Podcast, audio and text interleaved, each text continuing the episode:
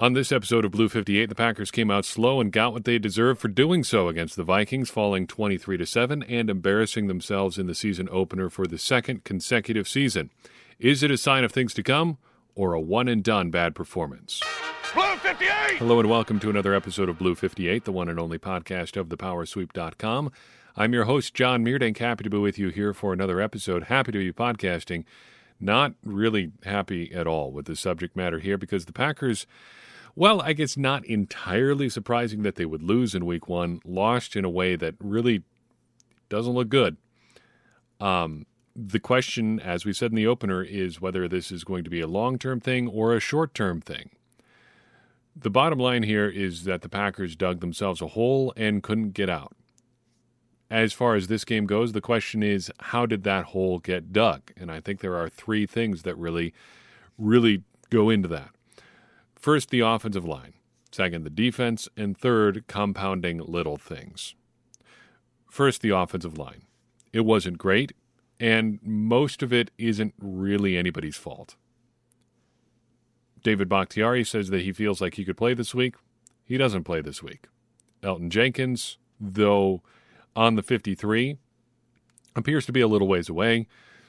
Okay, so they're down Bakhtiari and Jenkins. Not ideal, not necessarily surprising. But you go with the combination of Jake Hanson and Royce Newman on the right side to replace them. And I would really like someone from the Green Bay Packers to sit down and explain to me like I'm 5 what the what the upside here is with Jake Hanson. Because we've talked about stuff like this with guys like Juwann Winfree and Samori Toure. The Packers put Toure on the 53 man roster because he's the long term option over Winfree even if he's not quite as good as Winfree right now, he's better long term. He's a better athlete. He's got better tools. He's, his contract situation is more advantageous for the Packers. I think that's a perfect one to one comparison for Tom versus Hanson. Hanson, even if you agree or even if you accept the the Packers position that he is a, a guy who should be on your 53 man roster. And I think there's a lot of good reasons to argue the contrary there. But even if you accept their position, he is not a better long term option at any position than Zach Tom is. At any position. Tom is a better athlete. He had a better pedigree in college. He was a better player in college. He is a better player than Jake Hanson. Starting him now, I think, is the right move if nothing else, you're starting the clock on when he's going to surpass Hanson, even if you believe that Hanson is better right now. And I think there's good reason to argue that he probably isn't. The long term move is to get guys like Zach Tom up to speed. And if nothing else, you cannot argue in any world that Tom isn't a better athlete than Hanson. He's faster, he's stronger, he's got better movement skills. That plays better at guard and at tackle. It's not that Hanson is that much bigger than Tom. He isn't. They're about the exact same size. So if you're looking for just bigger interior guys, that's not it. Why not get Tom out there? Even if you're starting Tom at right tackle and Newman at guard, I still think that's a better combination than Newman at tackle and Hanson at guard because I'm not sure that Hanson is a real NFL player. That's just part of it here. The defense is the other big part of digging that hole. Now, if you look at the grand scheme, 23 points should get you to a competitive ball game. Most NFL games should be competitive if your defense is only giving up 23 points, and the Packers managed to do that. The problem is that once they buckled down enough to start getting the Packers offense back into things, it was probably too far gone the way the Packers offense was playing. That is a big problem. And how they got to that situation is an even bigger problem if we sat down and we'll talk about this here in a little bit when we go through some of our bad things from this game. If you sat down and said, "Where does the the Vikings offense run through?" If you ask anybody that question, casual football fans, who is the key player on the Vikings offense? The vast majority of the answers you would get is Justin Jefferson. He's the guy you have to stop. And yet he tears up the Packers again And all of that is just underscored by these compounding little things that add up and add up and add up. The Packers open the game misfiring on a sure touchdown. We will circle back to that at some point here. But misfiring on that touchdown takes points off the board. Coming up short on a red zone possession where you have four plays from end goal to go, that adds up. That makes it a one score game for most of the second half if you score there. Then you've got things like the third and long plays the Packers had in the first half. So when I'm taking notes of the game, on the game, I make a note of every time the Packers face a third down of seven or long because that often will be the difference maker between in, in some key areas. If you can convert a couple of those, um, that can make a big difference over the over the course of a game you're expecting, I think it was Nathaniel Hackett who said it early in 2020, that they basically ex- expect to convert third and what they qualified as short. So that's third and six and less for them. Third and seven or long, you convert a couple of those in the course of a game, you're in good shape. Well, the first three third and long plays the Packers had, you have Romeo Doubs running the wrong way, Jake Hanson getting obliterated by Za'Darius Smith, leading to a sack and then Aaron Jones dropping a swing pass from Aaron Rodgers on an admittedly bad throw. One of those plays goes a different way, you're at least extending a possession, putting the Vikings in a different scenario when they're getting the ball back. If things go a little bit better, you might be putting points on the board. I don't have the numbers for the entire course of the game, but that sort of thing adds up. And it added up to a game where the Packers end up losing embarrassingly in their season opener, opener for the second year in a row. That's the 40,000 foot view. As we drill down a little bit, the way we typically like to do these recaps is start by focusing on three good things that happen. That's a lesson that I learned from my, one of my college football coaches. Immediately after the game, the only things that we would talk about were positive things. We gather on the fun, on the field together after the game. It's only positive talk. Uh, the reasoning there was that we would have some time after the game, you know, over the course of the next week to correct the bad things. But in the immediate aftermath of the game, we're going to talk about just the good stuff. We're not going to talk exclusively about good things on this podcast, and I don't think that's even the right approach. But let's start with some of the good things. And I've got three good things for you, but we'll also have three bad, as well as some overall impressions on a couple of other things. The three good things. First, I've got to be at least somewhat encouraged by the creative ways in which they got Christian Watson and Romeo Doubs involved. End arounds, uh, some creative options, some short outs for Romeo Doubs, which is not uh, entirely expected given given some of his his skill set. I think he's more of, if I would have just guessed, more like the intermediate guy. Uh, but getting him involved on some of those short outs really, I think, is going to to bear some dividends down the road. Going to Watson right off the bat, even if it didn't work out, I think was the right approach, and I would have liked to see more of that stuff. I think. Um, and, and, Matt LaFleur said some things to this effect last season, why they've gone away from some play action shot plays. Uh, some confidence in the offensive line is is a problem there. Uh, surely there were options where or plays where Rodgers had Watson potentially down the field or Doubs down the field. I don't think that there were ever really any situations where, where Rodgers had the time and they were open deep. And we'll see if the, the film study from the tape eaters bears that out this week. But if nothing else, they, they tried it early and they had some options there throughout the week or throughout the game. Second real good thing I think from this game was just Quay Walker in general. Maybe it was the number seven really standing out as a defensive player, but he seemed to be everywhere. He was all over the field. The speed was evident. The size was evident. Uh, seven solo tackles in this game, had another assist to finish with eight, just a couple behind De'Vondre Campbell. Early returns on that duo looked pretty good, at least against the run.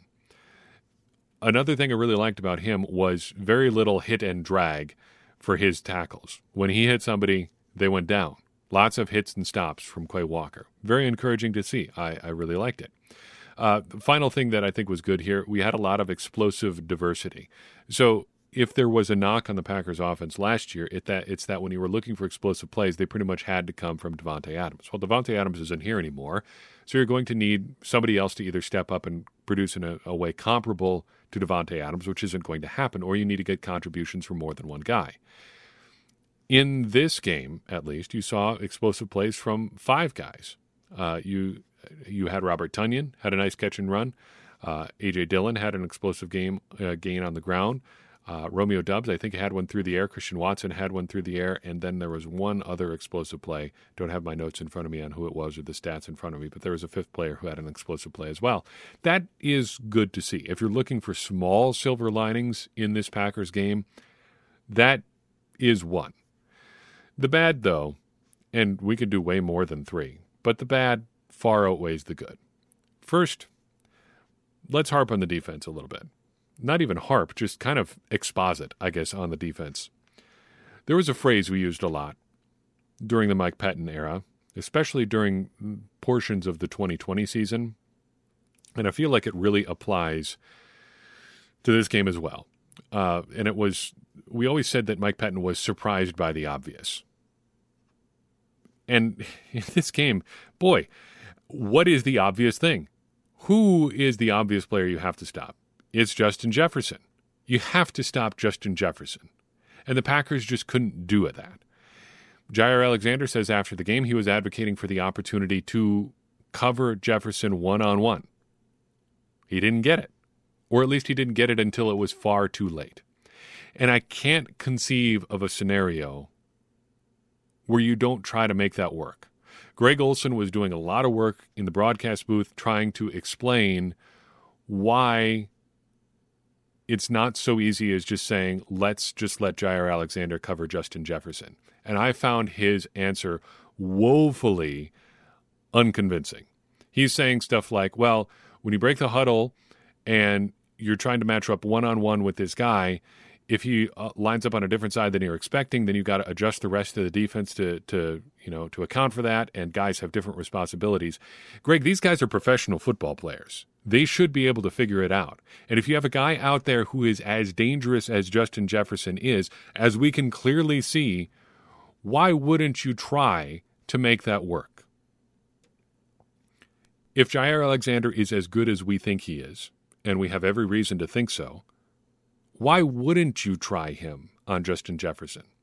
And if the other members of your secondary, Eric Stokes, Rasul Douglas, are as good as we think they are, why wouldn't you give them the opportunity to at least try to figure it out? Yeah, maybe it is a little bit more complicated to have guys have Jaire Alexander track Jefferson wherever he goes. Sure, maybe that is true. But you know what's worse than that? Having Jefferson carve up whoever is against him or across from him, while Jaire Alexander is on the other side of the field doing whatever it is he's doing over there boy, it sure was great that he managed to shut down Osborn and Thielen on the other side of the field while Justin Jefferson scored a touchdown. Those other guys, they didn't beat us. That's awesome. And we stayed true to our scheme. If there's an overarching, stepping back from this, I guess if there's an overarching theme to this game, and I don't know if it affects our overall um, perception of where the Packers are long term. But if there's an, a theme to this game, I think it comes down to players, not plays. That's something that we harp, harp on again and again and again. You can have great plays, you can have great schemes, but if you don't have great players to run them, you're out of luck. It's not going to work. Unless you are the pinnacle of schematic genius, there's only so much you can do with just your plays.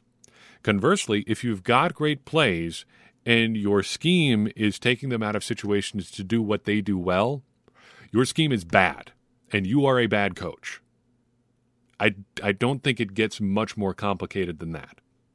If you have good players and you are not allowing them to do what they do well, you are not a good coach. You are making bad choices as a coach. And you're holding back your team. And I think there's a good case to be made if Jaire Alexander says, I wanted to cover Jefferson one on one. I wanted a shot, and he didn't get it. Who does that point back to? I know that Joe Barry comes from a good schematic background, and I know we have good reason to trust the scheme given what we've seen it do elsewhere in the NFL. But if your scheme is leading you to do stupid things, it's a bad scheme. And if you are trusting your scheme more than your players, you are probably a bad coach. The second big problem here is the offensive line selection. And again, I would like to hear some justification on the right side here. Let's dig into Jake Hanson a little bit. Do you know that Jake Hanson hasn't played that many snaps in a game that matters at a position other than center since high school.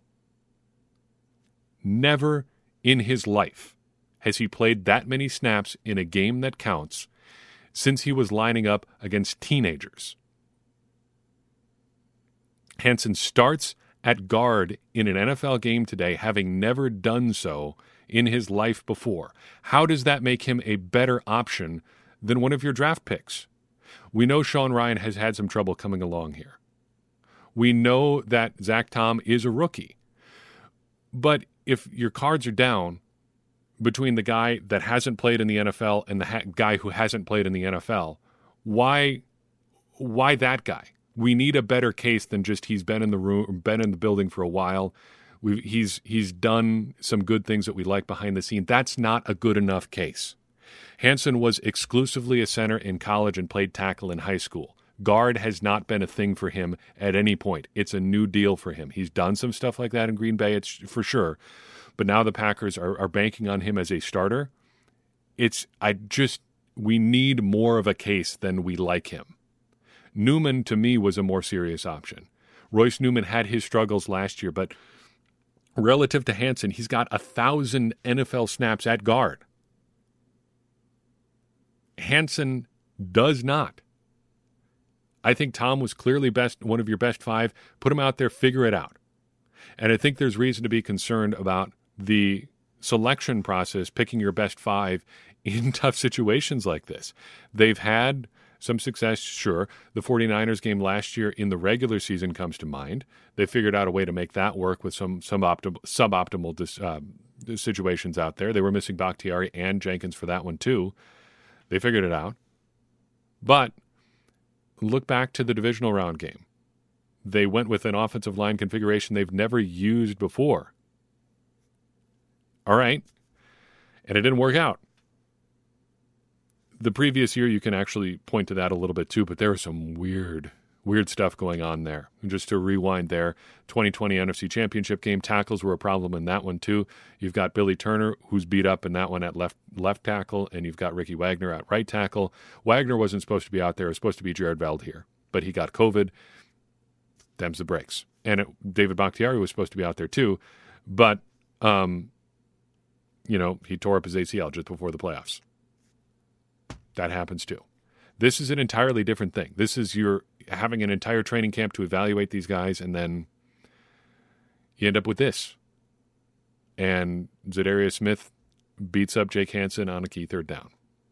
Finally, and this is a it's one game sort of thing, but to Sammy Watkins and Amari Rodgers, what is it you say you you would say you do here? because between the two of them, they finished the game with three targets, three catches, and 18 yards, and all of them came from Sammy Watkins. Amari Rodgers finishes with no targets and no carries because I guess you got to keep your number three running back fresh for some reason. Broader point this was the 14th time in 18 career regular season games that Amari Rodgers had neither a target or a carry.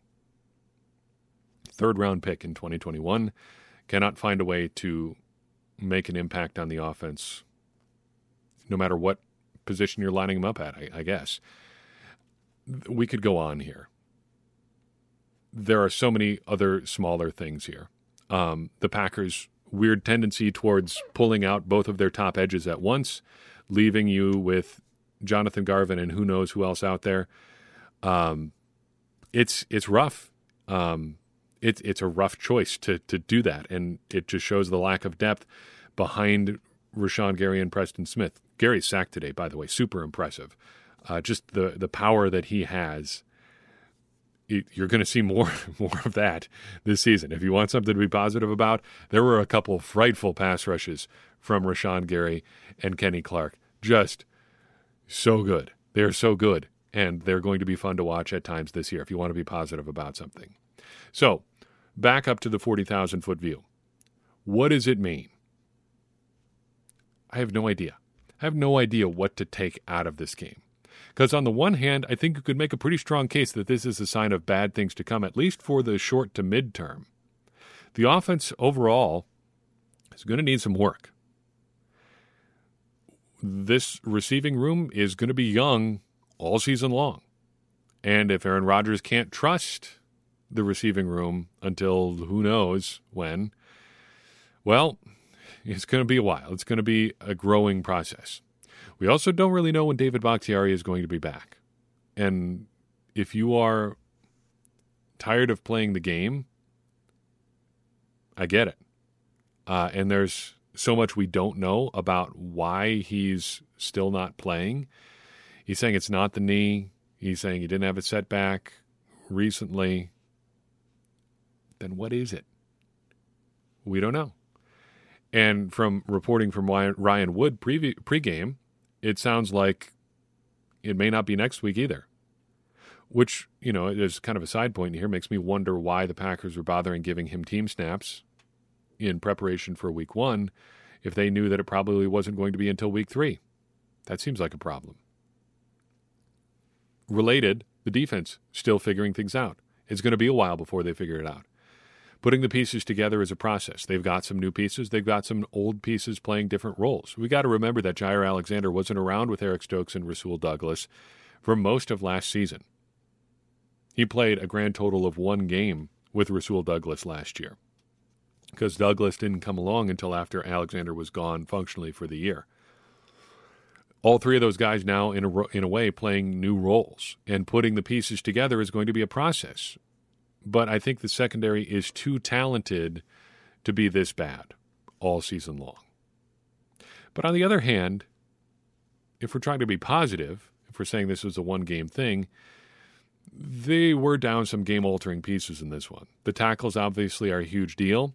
Allen Lazard, while not like a game breaking, you know, 1,500 yard, eight touchdown, 100 catch receiver, he's a guy that Rodgers trusts. He's a guy that is going to be in the right spot. He's a guy that contributes for the Packers in the run and in the passing game. Key blocker in a lot of running situations. And he's another guy that the Packers can trust on third downs. When you're in those situations where, as the great Dusty Evely says, when you got to have a guy who can get a bucket, Lazard for the Packers is a guy who can. Outside of that, right now, I don't think they've got anybody else who I think the Packers would really trust to get a bucket. I mean, Randall Cobb did a couple times today on third and four. He he got open for a short gain there. On those third and intermediate, third seven plus, I'm not sure he's your guy. And I'm not sure outside of Allen Lazard they really have a guy right now who can be, or that Rodgers would trust to be. Next up, though, is the Chicago Bears, who come off a week one victory to return, oh, well, to visit Lambeau Field for Sunday Night Football. The Bears did, like I said, win in week one. They outlasted the 49ers during a monsoon of sorts in Chicago. Equanimeous St. Brown scored a touchdown for the Bears. Good for him.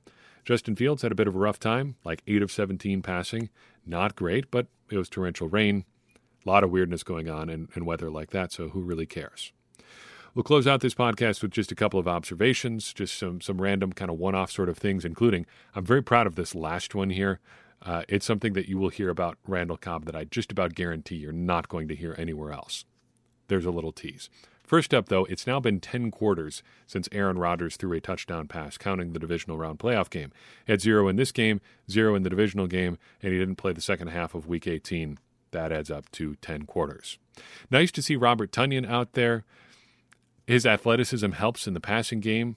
They have nobody else like him at tight end, uh, though Tyler Davis was out there quite a bit today. Uh, had a couple nice blocks, um, though. What do we really see on the on the TV copy anyway? I do wonder if having guys like Tonyan and Cobb will actually hurt the offense for weird kind of reasons, though. It might be a net negative to have guys that Rodgers likes out there on the field because he's just going to lock in on Roger on those guys, and that's probably going to hurt the offense overall it wasn't how I wanted to see Zach Tom get out there, but I want to talk about that drive for a second. I don't think it's a coincidence that Tom got out there and things took off on the ground. I think his athleticism is undeniable. And I think, again, he needs to be out there. If he's out there at the cost of Jon Runyan Jr., well, maybe not. But if you can get him in the mix among the among the five guys you have out there, I think it needs to happen. I don't want to dwell too long on the um, Christian Watson drop, but I will just say that I don't know if I've been sadder about a single drop since Jordy Nelson dropped what looked like was going to be a sure touchdown against the Buffalo Bills on the road during the 2014 regular season. Packers had a rough day that day too on offense, ended up losing that game. And if Jordy Nelson catches that touchdown, the Packers are probably hosting the 2014 season NFC Championship game instead of playing in Seattle. And we all know how that turned out. We track ball hawks as a as a kind of just side project here at Blue 58 in the Power Sweep. Um, this was another loss where the Packers had very few plays on the ball. It doesn't happen very often where you're getting your hands on the ball frequently, and it's um, it's things aren't going your way. Ball hawks, uh, for those who don't know, are any play on the ball. So a sack, an interception, a pass defensed, or a fumble forced. The Packers had just do, two today. Rashan Gary had a sack, and Adrian Amos Adrian Amos defended a pass. That was it. And Kirk Cousins, credit to him, is really good generally at keeping the ball away from the defense, even in, in games where he's not like throwing interceptions and stuff like that.